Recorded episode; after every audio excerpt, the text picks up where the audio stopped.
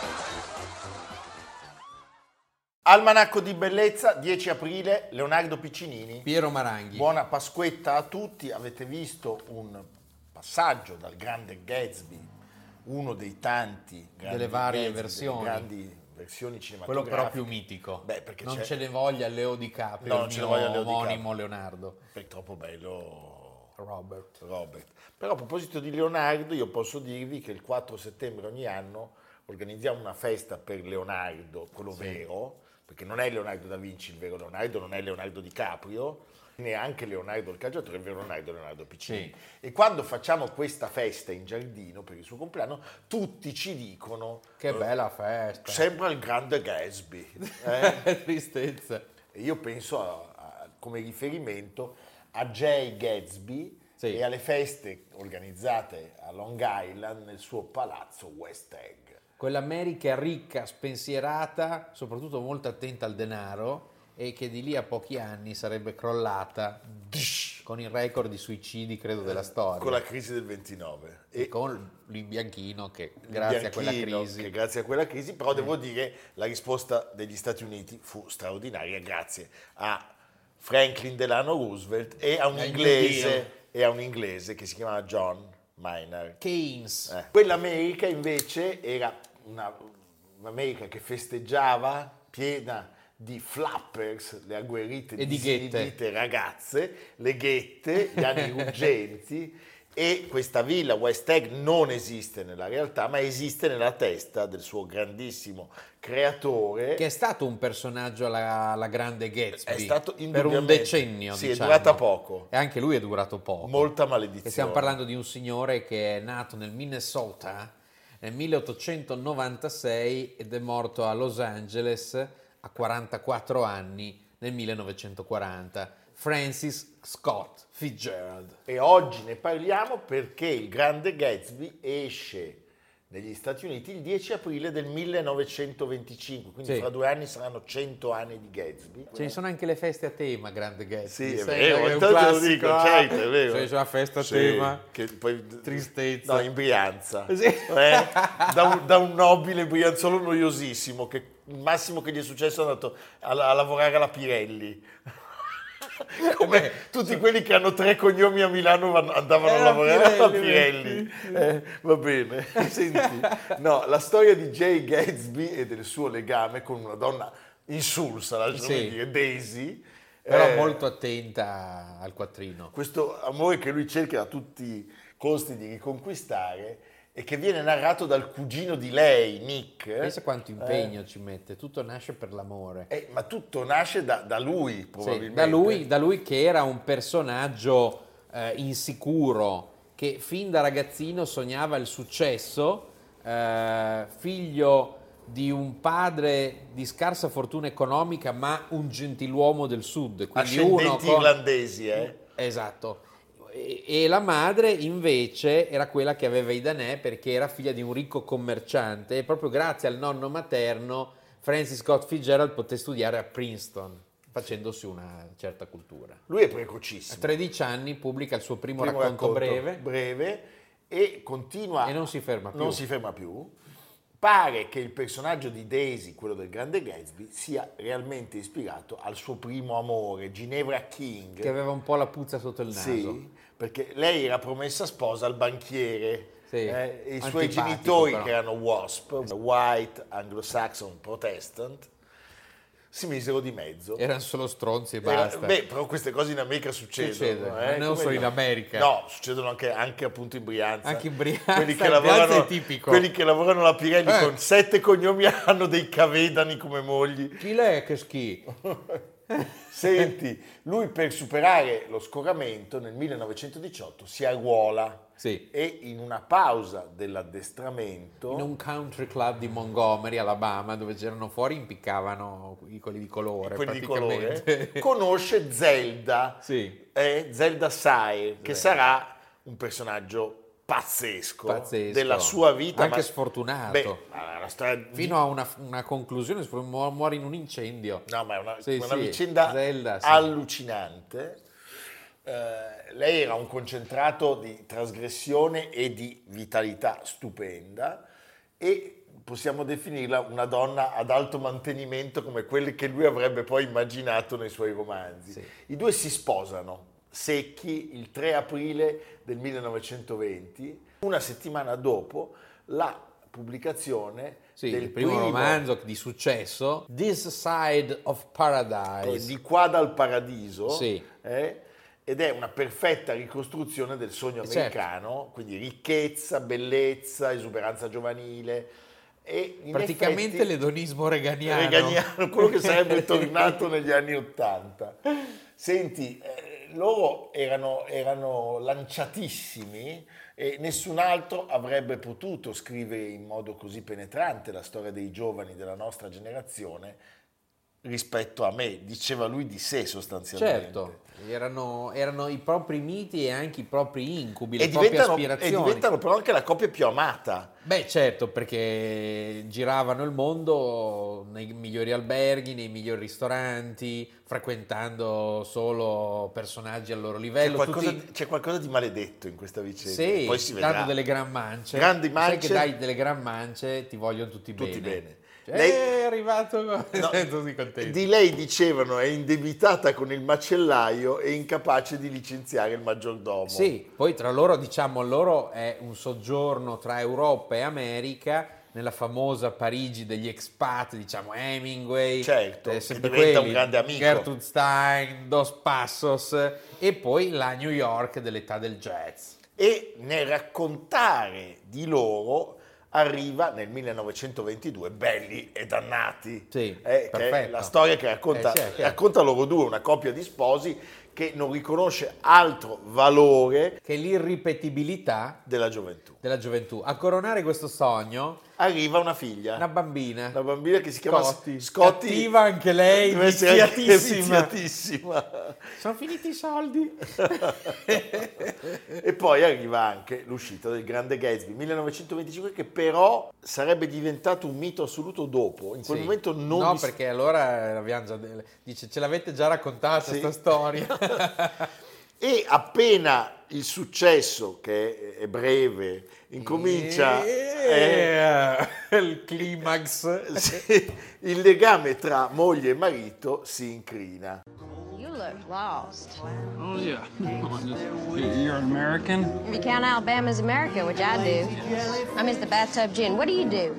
Uh, me, I'm a writer. What do you write? Oh, uh, right now I'm working on a novel. Oh, yes.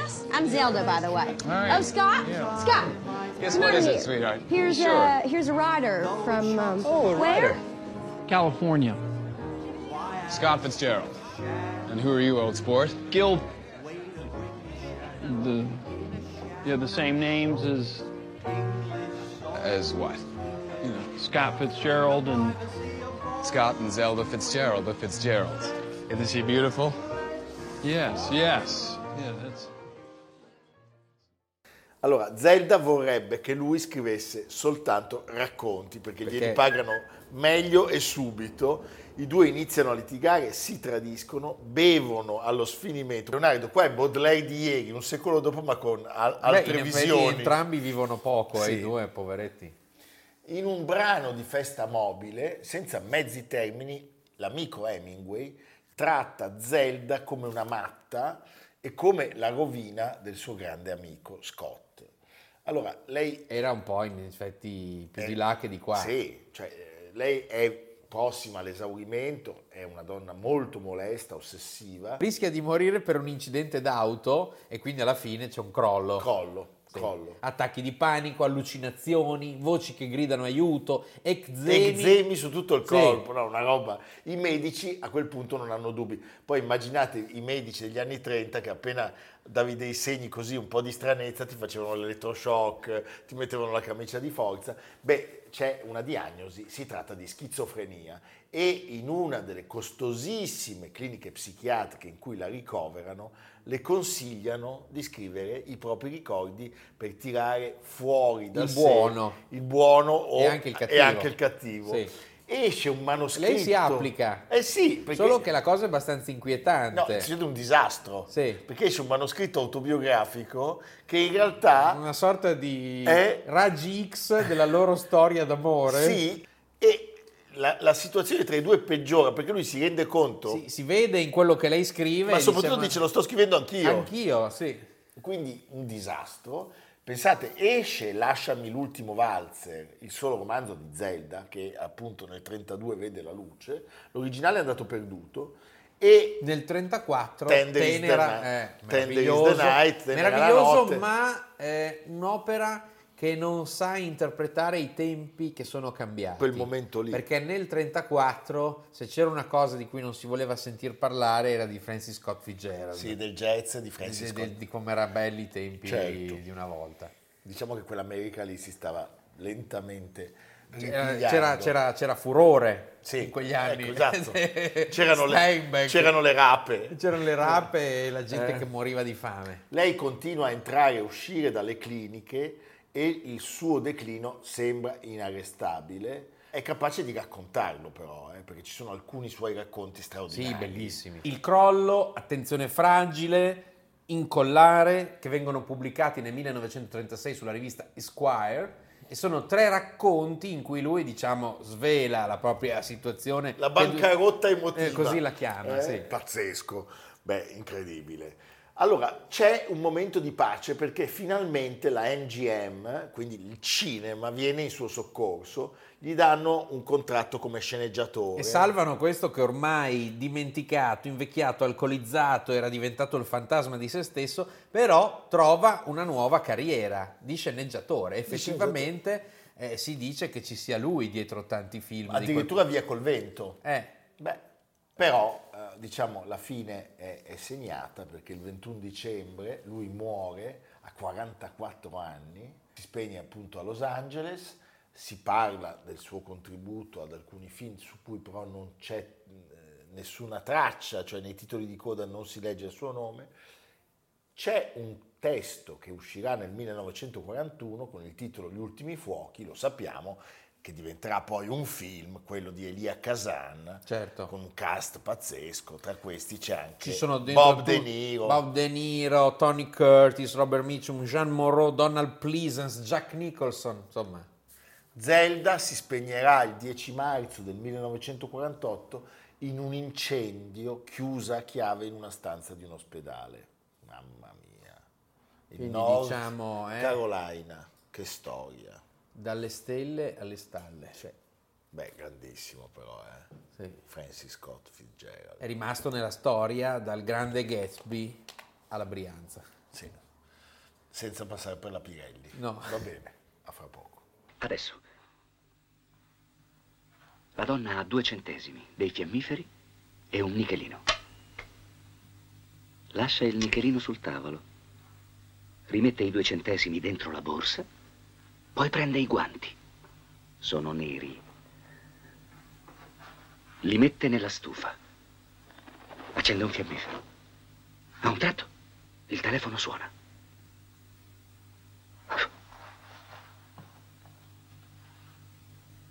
Alza il ricevitore. Ascolta. Dice, non ho mai avuto un paio di guanti neri in vita mia. Riattacca. Si inginocchia vicino alla stufa, accende un altro fiammifero. Improvvisamente lei si accorge che c'è un altro uomo nella stanza. Un uomo che sta osservando ogni mossa che fa la donna.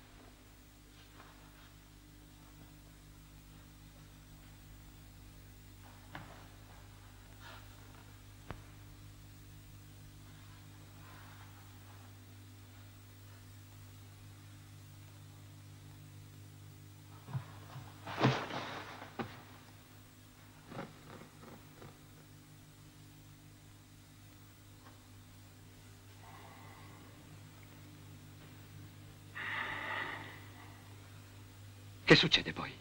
Ma non lo so. Stavo solo facendo del cinema. Il nichelino a che serviva? Jane, tu lo sai a che serviva? Serviva per fare del cinema.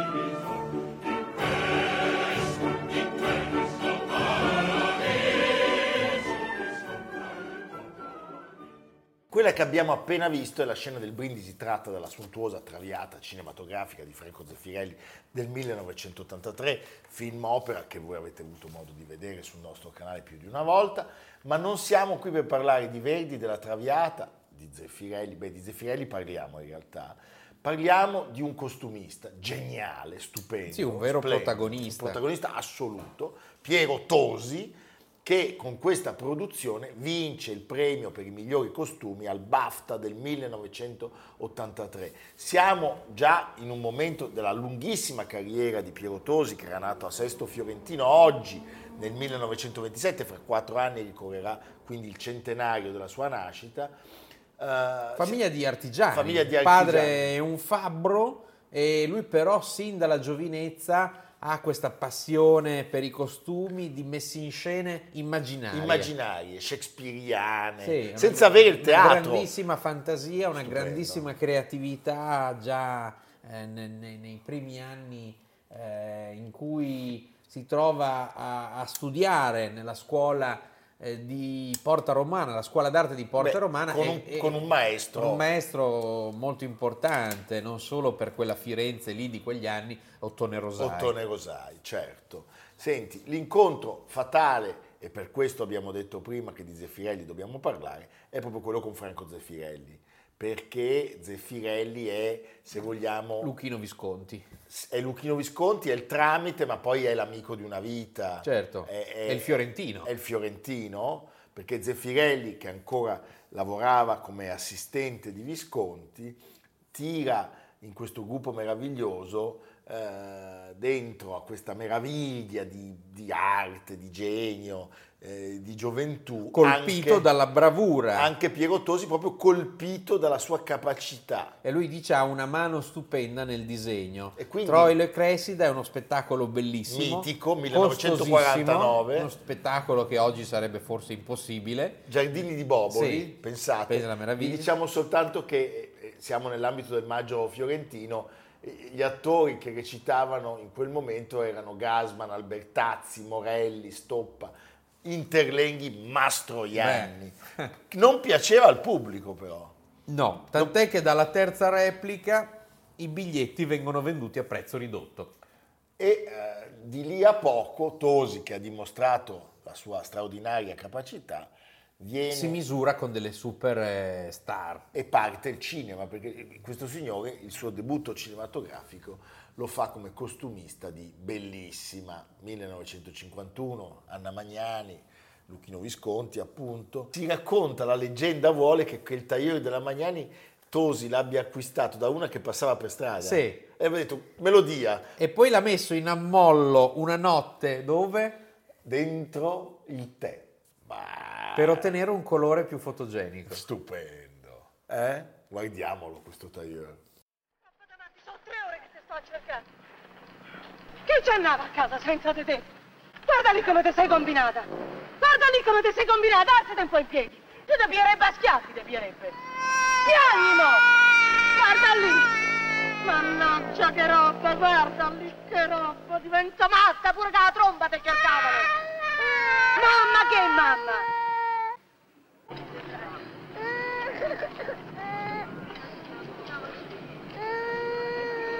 Cosa ha fatto di male la bambina, signora? Che ha fatto? Mi ha fatto venire mal de gore. È mezz'ora che la sto a cercare per Cinecittà. Ma non ci fanno più entrare, sei contenta, mo? Ah, siete qui per il concorso? Siamo per il concorso, sì, guardate come mi sei ridotto. Mi pare San Lazzaro. Vieni qua che ti metto Beh, io se dovessi portare una bambina al concorso la lascerei così. Ah, così sì, come così si zozza, bella. Beh, ma sono più Vabbè. belle così, spettinate e sporche, sono più simpatiche. Simpatico lei, è Sa simpatica, che abbia ha pazienza. un bel eh. musino la bambina. È fotogenica. Poi ha due begli occhi. Vedete? Veramente due begli occhi. Meno male. Te piassero almeno, andiamo, vai. Oddio mio, mo non mi orizzonto più. Che Come sei Sono fatto? al 5, mi pare. Che è il 5? Al teatro numero 5. E come ci vado? Non capisco più niente io qui. E si cambi, l'accompagno io. M'accompagna lei? Sì. Che gentile che è, Andiamo. grazie tante, andiamoli. Lui ha cambiato indubbiamente la storia del costume cinematografico contemporaneo, però non amava lavorare soprattutto per il cinema, ma intendiamoci, non fosse eh, la pigrizia. No, diciamo una certa coerenza con un modo di lavorare che Talmente lo spingeva, lo spingeva a non accettare delle super produzioni straniere, ad Sì, esempio. ma poi soprattutto la sofferenza sap- sappiamo che ha, ri- ha rifiutato Barry Lyndon. Ha, Quindi, ha eh, rifiutato Barry Lyndon eh, e ha, ha lasciato l'Oscar per il Casanova a Danilo Donati. certo. Oscar poi rubato e poi ri- ritrovato, Ah. perché i ladri si erano resi conto che non era tutta d'oro. No. L'hanno trovato con le scalfiture. eh, sì. Senti, lui veramente soffriva nella realizzazione dei costumi, eh, soprattutto nei film, cioè aveva gli incubi. eh, le Era un perfezionista. Le notti insonni, eh, alla ricerca del tessuto giusto. La, la- leggenda vuole che lui andasse a letto con i suoi tessuti, con le pezze, che si addormentasse e che in qualche modo queste durante la notte potessero suggerirgli quale dovesse Quale essere la prescelta, sì, capisci? Meraviglioso. Pensate, c'è un costumista, Alberto Spiazzi, che gli fa da assistente in occasione del Don Carlo, del bicentenario della Fenice di Venezia nel 1991, che alla domanda se era soddisfatto del lavoro fatto, Tosi avesse risposto, se fossi stato contento dei miei lavori oggi sarei a Hollywood, ricco e sereno. Invece, eh, beh, questo Don Carlo ve lo facciamo vedere.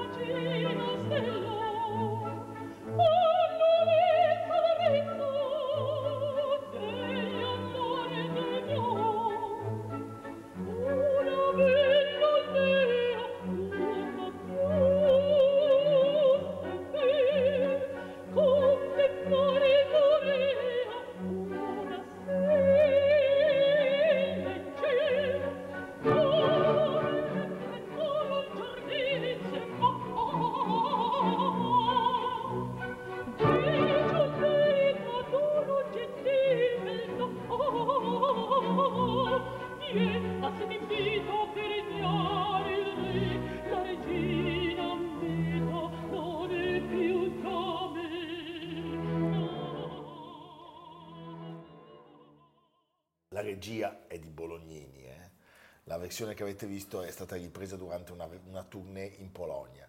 Allora, è vero che lui lavora solo in Italia e a Hollywood non va mai, non solo per lavorare, ma neanche in occasione delle cinque nomination agli Oscar. Però eh, cioè, lavora solo in Italia, però che film! I cinque film per cui viene candidato all'Oscar sono Leonardo Gattopardo, Morte a Venezia, Ludwig, Il vizietto, La Traviata. Nel 2014 l'Academy gli conferisce il premio Finalmente. speciale alla carriera, ma neanche in quell'occasione trova il coraggio di salire sull'aereo che lo porta a Los Angeles e chiede all'amica di una vita, Claudia Cardinale, di prendere il suo posto, di andare in sua vece.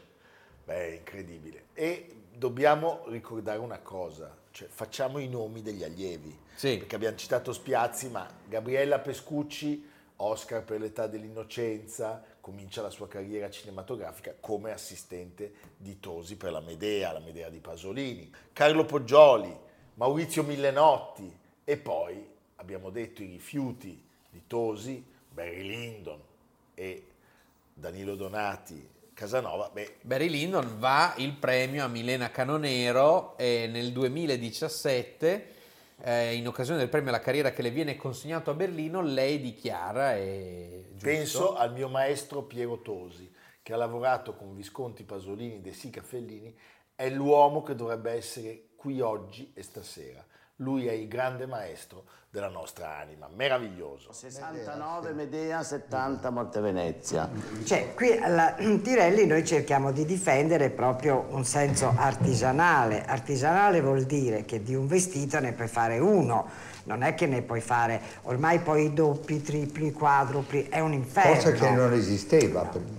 I doppi non sono mai esistiti. Beh, il Gattopardo, il Gattopardo mi ricordo che c'era un vestito di Un lei. vestito è dovuto durare un mese e una settimana per il ballo. Io quando ho visto il primo giorno buttare tutto dentro quei taloni, compressi con le crinoline, che cercavano come passare fra la folla, ho detto va bene, domani Però, non eh, lo vediamo pensa più. Che la cosa bella del Gattopardo è proprio anche quella, cioè eh, è stato forse il primo film dove eh, un film diciamo in costume non è stato trattato come cioè è la verità, quelle si sedevano come si No, sedevano. ma la ressa, quando La si ressa, spingano di salotto in salotto. Senti Leonardo, lui è uno dei primi costumisti a considerare l'abito come una parte estesa del personaggio. Lui può fare questo lavoro fantastico con questa ricercatezza, con questa attenzione, perché ha insieme a lui dei personaggi mitici, degli intellettuali, dei- degli uomini che sapevano a menadito quello che facevano. E citiamone uno. Umberto Tirelli. Mamma. Reggiano. Reggiano, costumista, soprattutto l'archeologo della moda, come si definiva lui, cioè la sua capacità di andare Tirelli, a cercare, Trappetti. eh? andare a cercare i vecchi abiti, la sua sartoria che nasce nel 64 a Roma è quella a cui fa riferimento Tosi per tutte le produzioni più importanti, in particolare quelle di Visconti. Pensate, ci vollero tre mesi per produrre il mantello dell'incoronazione. E si vede, perché quando Ludwig vedi. Ludwig c'è una precisione, una perfezione, nulla è tirato via. Un po' perché c'è Visconti che l'occhio ce l'aveva, e un Certo. po' perché dietro c'erano delle figure che sapevano tutto, che avevano visto, che, che- che- che avevano la passione per questo lavoro. E c'è un'altra traviata che unisce tutto questo mondo meraviglioso, Luchino Visconti, nella mitica traviata con Maria Callas, diretta da Carlo Maria Giulini, con le scene di Lilla De Nobili, aveva lavorato proprio con Tirelli. E quindi era un mondo che si ritrovava, eh? stupendo. Senti, eh, lui quando si ritira dall'attività spende molti anni a insegnare alla Scuola Nazionale del Cinema e aiuta molti altri giovani a entrare in questo mondo stupendo. Si spegne il 10 agosto a Roma nel 2019 e le sue ceneri sono ospitate dove? Nella tomba di famiglia dell'amico di sempre Franco Zeffirelli. Bellissimo. Una bellissima storia. Lo ascoltiamo. Maestro, cosa si prova ad essere protagonisti di una vita da celebrare? un grande imbarazzo, anche perché io proprio non mi sono mai, mi è mai piaciuto essere celebrato. Io sono stato un uomo di spettacolo che ha lavorato dietro lo spettacolo e non mi è mai balenato nessuna va- vanità. Mm, proprio detesto gli uomini vanitosi e le persone che si credano chissà cosa perché si fa il cinema. Mm, proprio una cosa che non mi appartiene la vanità nel mondo più assoluto e quindi provo solo imbarazzo e mi chiedo sempre ma cosa vogliono da me perché mi sento così mm, un lavoratore, un, un piccolo artigiano, niente di più. Almanacco di bellezza, a cura di Piero Maranghi e Leonardo Piccini. Con Lucia Simioni, Samantha Chiodini, Silvia Corbetta, Jacopo Ghilardotti, Paolo Faroni, Stefano Puppini. Realizzato da Amerigo Daveri, Domenico Catano, Luigi Consolandi, Simone Manganello, Valentino Puppini. Una produzione classica HD, Sky Canale 136, in collaborazione con Intesa San Paolo.